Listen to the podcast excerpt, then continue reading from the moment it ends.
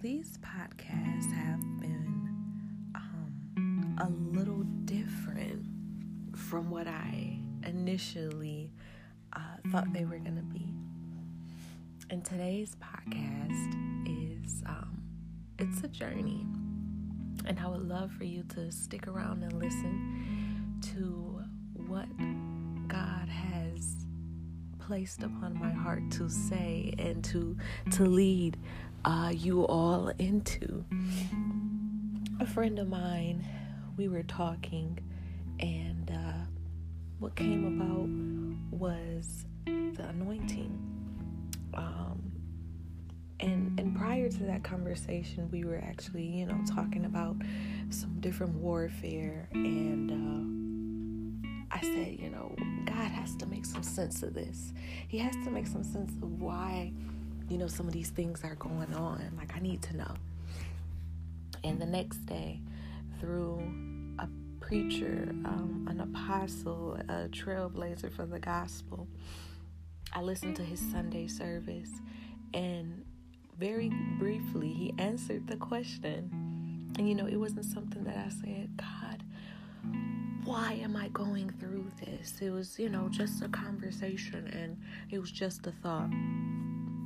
And through the man of God, my question was answered. And he said, It's because of the anointing.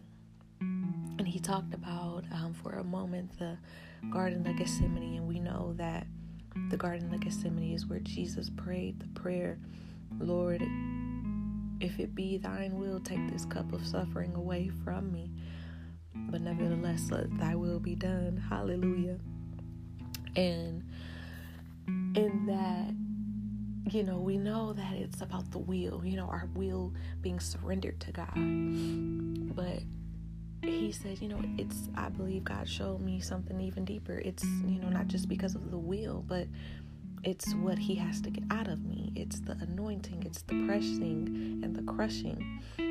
And Gethsemane, um, I believe this is to be correct. It actually meant um, olive and, you know, the place of where oil flows. So that was just so interesting to me that you know that, that that God delivered my answer, you know, the next day through a vessel. And I said, "Wow, okay." And honestly, I've I've been, you know, just really feasting on that for the past couple of days. And um, on tonight's recording, I said, God, you know, what is it that you will have me read? How how, you know, do we operate in our call? How do we operate in our anointing? And um, he began to show me, thank you, Jesus. He began to show me uh, different scriptures, different texts. And one of the scriptures that he led me to was in uh, the book of Ephesians. And I know there's a podcast up of Ephesians chapter 4. And again, he, he took me back there. And in the book of Ephesians, um, it's talking about the, the, I'm sorry, the chapter 4 of the book of Ephesians. Um, he's talking about um, us living a life worthy of the call to which we have been called. So I'll read the first verse. And it says, this is Ephesians 4 and 1. It says, So I, the prisoner for the Lord, appeal to you to live a life worthy of the calling to which you have been called. That is, to live a life that exhibits godly character, moral courage, personal integrity, and mature behavior, a life that expresses gratitude to God for your salvation. I'm reading in the Amplified Version. When I read scripture on here, it is in the Amplified Version. With all humility, forsaking self righteousness and gentleness, maintaining self control with patience, bearing with one another in unselfish love, making every effort to keep the oneness of the Spirit in the bond of peace, with each individual working together to make the whole successful. There is one body of believers and one Spirit, just as you were called to one hope when called to salvation one Lord, one faith, one baptism, and one God and Father of us who of us all who is sovereign all over and working through all and living in all. So I said, yeah, you know, as I've, I've read through, you know, the book of Ephesians and it's given us instruction and you can go back and read it or you know listen to the um, ephesians 4 episode that i have posted and and it will you know continue to go in in depth in the character of those who have a call on their life of those who have the anointing of god that has been placed on them so then the next scripture that he took me to was Colossians 1. It was Colossians 1 and 10. And just the 10th verse, it says that ye might walk worthy of the Lord unto all pleasing, being fruitful in every good work and increasing in the knowledge of God. So, some context behind that, uh, Paul is writing to the church of Colossus. I believe that is that is how it's pronounced. And you know, he's he opens up with a letter, you know, grace and peace to you. We give thanks to God for you. We've heard how you have had faith in Christ Jesus and how you lean on him. Um, and of the unselfish love that you have for all the saints. And um, it, it goes down to the uh, to the seventh verse, and it says, You learned, you know, how to love and how to be connected and hear the voice of God and operate in His grace. It says, You learned it from our representatives. Uh, our beloved fellow bondservant who is a faithful minister of Christ. And then it says, And he also has told us of your love, well grounded and nurtured in the Holy Spirit. For this reason, since that day, we heard about it. We have not stopped praying for you, asking specifically that you may be filled with the knowledge of His will in all spiritual wisdom with insight to His purposes. Not just one purpose, but His many purposes, and an understanding of spiritual things, so that you will walk in a manner worthy of the Lord displaying admirable character, moral courage, and personal integrity to fully please Him in all things. Hallelujah, Jesus, because that is our goal. Our goal is to please you, bearing fruit in every good work and steadily growing in the knowledge of God with a deeper faith, clearer insight, and fervent love for His precepts. Yes we want to love your ways, God. We want to operate in your ways as as almost second nature. And it says uh, in the 11th verse, we pray that you may be strengthened and invigorated with all power according to his glorious might to attain every kind of endurance and patience with joy, giving thanks to the Father who qualified us to share in the inheritance of the saints, which is God's people in the light. So, that right there, you know, that goes back to, you know, Lord, why do we face trials? Or how do we face trials? Not not necessarily why, but when we go through things, you know, how do we get through it? How do we operate in our call? How do we operate in our anointing? And this the text, you know, scripture it gives us those those guides and those, you know, um, stepping stones to how we can walk worthy of the call that God has placed on our lives. And He also led me to another one of my favorite scriptures, and it is in Romans 8. Romans 8 is probably my favorite chapter in the Bible definitely probably my favorite chapter. And in Romans 8, you know, it's so much, excuse me, it's so much that God speaks about, you know, or, or I'm sorry, that Paul speaks about, God speaks about through Paul, you know, talking about how, you know, we're, we're no longer the old person because we accepted Christ and who we once were, the things we used to do. Hallelujah. They are no longer who we are tied to. You know, it, it isn't associated to our names anymore because we escaped from bondage um, in I, I'm going to read this actually in the King James Version. It says, verse 1 There is therefore now no condemnation to them which are in Christ Jesus, who walk not after the flesh, but after the Spirit. For the law of the Spirit of life in Christ Jesus had made me free from the law of sin and death. For what the law could not do, in that it was weak through the flesh, God sending his own Son in the likeness of sinful flesh, but did not sin. And for sin condemned sin in the flesh, that the righteousness of the law might be fulfilled in us, who walk not after the flesh, but after the Spirit. Okay, so he took me down to, you know, a lot of people love this scripture and quote it and this, that, and the other. And um, it's verse 28. And it says, And we know that all things work together for good to them that first love God, to them who are the called according to his purpose. For whom he did foreknow, he also did predestinate to be conformed to the image of his son, that he might be the firstborn among many brethren. So let's just hold on. Let's just let's just take a breather right here.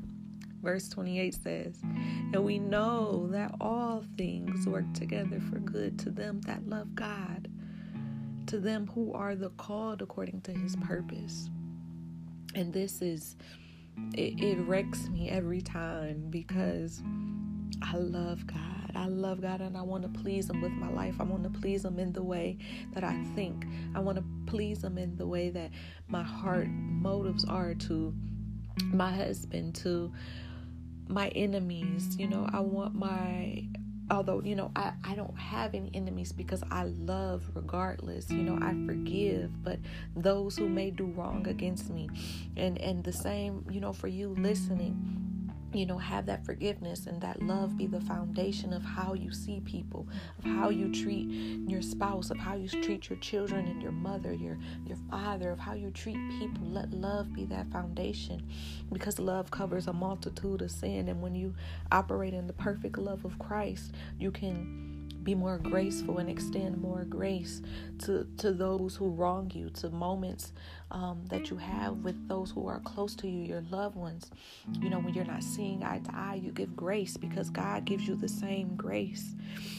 But this verse here verse 28 says we know that all things work together for good to them that love god to them who are the called according to his purpose. So here it is here I am walking in my purpose, walking in my call. How do I do this? I'm facing this and facing that. But, you know, there wouldn't have been a need for Paul to write, We know that all things work together for good, if there wasn't a moment that things were not good, a moment where things were bad. you know, we have to remember that God is sovereign and He's all knowing. He's all powerful. He's outside of time. Time is just a constraint for us. Time is just a, a, a feature for us. God is time. So he knows that there are going to be moments in our little lives that are not good, but we know that because we are His called to His purpose, it's going to work for our good. And then it says, He foreknew us. He predestinated us to be conformed into the image of His Son. And His Son is holy. Hiya. Thank you, Jesus. His, his Son is holy. His Son is pure. His Son is perfect. And He wants us to be just as His Son is. That doesn't mean we don't make mistakes because we are made of flesh. We are flesh. The only person who was flesh and did not sin was Jesus. But because He lives within us, we have the ability to not walk in sin. We have the ability to not walk after the flesh, but we walk according to the Spirit. And God predestinated us. He called us way before our great great grandmother's mother even got with her man to produce the, the lineage.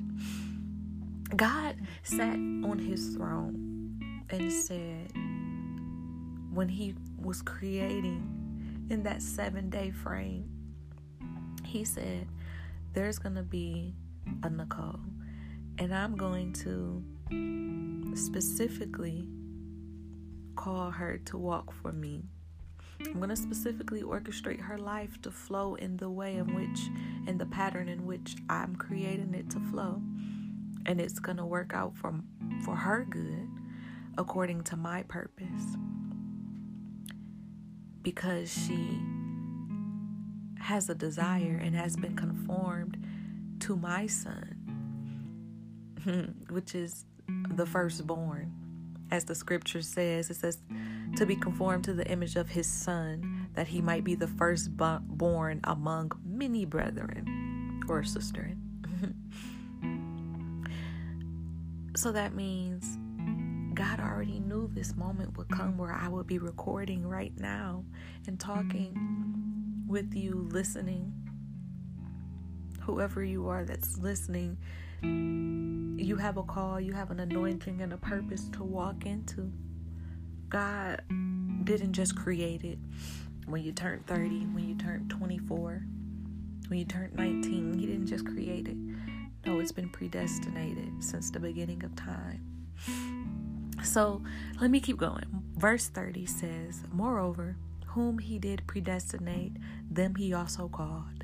And whom he called, them he also justified. Justification is him making you righteous, is him putting you in good standing with him. Xing your name off the book of the damned, but into writing your name into the book of life. That's what justification is when you receive salvation, when you receive Christ as your personal Savior. You become justified. And whom He justified, them He also glorified. And then verse 31 says, What shall we then say to these things? If God be for us, who can be against us? Because He already predestinated everything that's going to happen in my life, anyways. So God is for me. All things work together. for the good to them that love God, to them who are the called according to his purpose. Hallelujah. He that spared not his own son, but delivered him up for us all, how shall he not with him also freely give us all things according to his will? So then he had me jump down to the end of Romans 8, and it says, Nay, in all these things we are more than conquerors through him that loved us. So when you're facing warfare, remember this verse right here. In all these things we are more than conquerors through him that loved us. Because he already predestinated our victory. He already predestinated a way out for us. Hallelujah. Thank you. And then 38 says, For I am persuaded that neither death, nor life, nor angels, nor principalities, nor powers, nor things present, nor things to come, nor height, nor depth, nor any other creature, nothing, no thing shall be able to separate us from the love of God, which is in Christ Jesus our Lord. And that verse wrecked me again.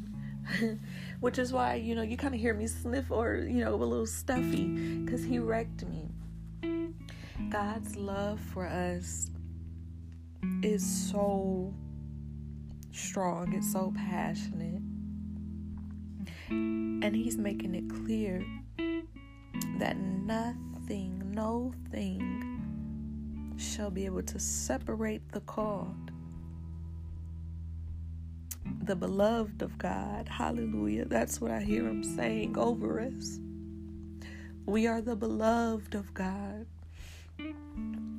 Oh, he calls us beloved.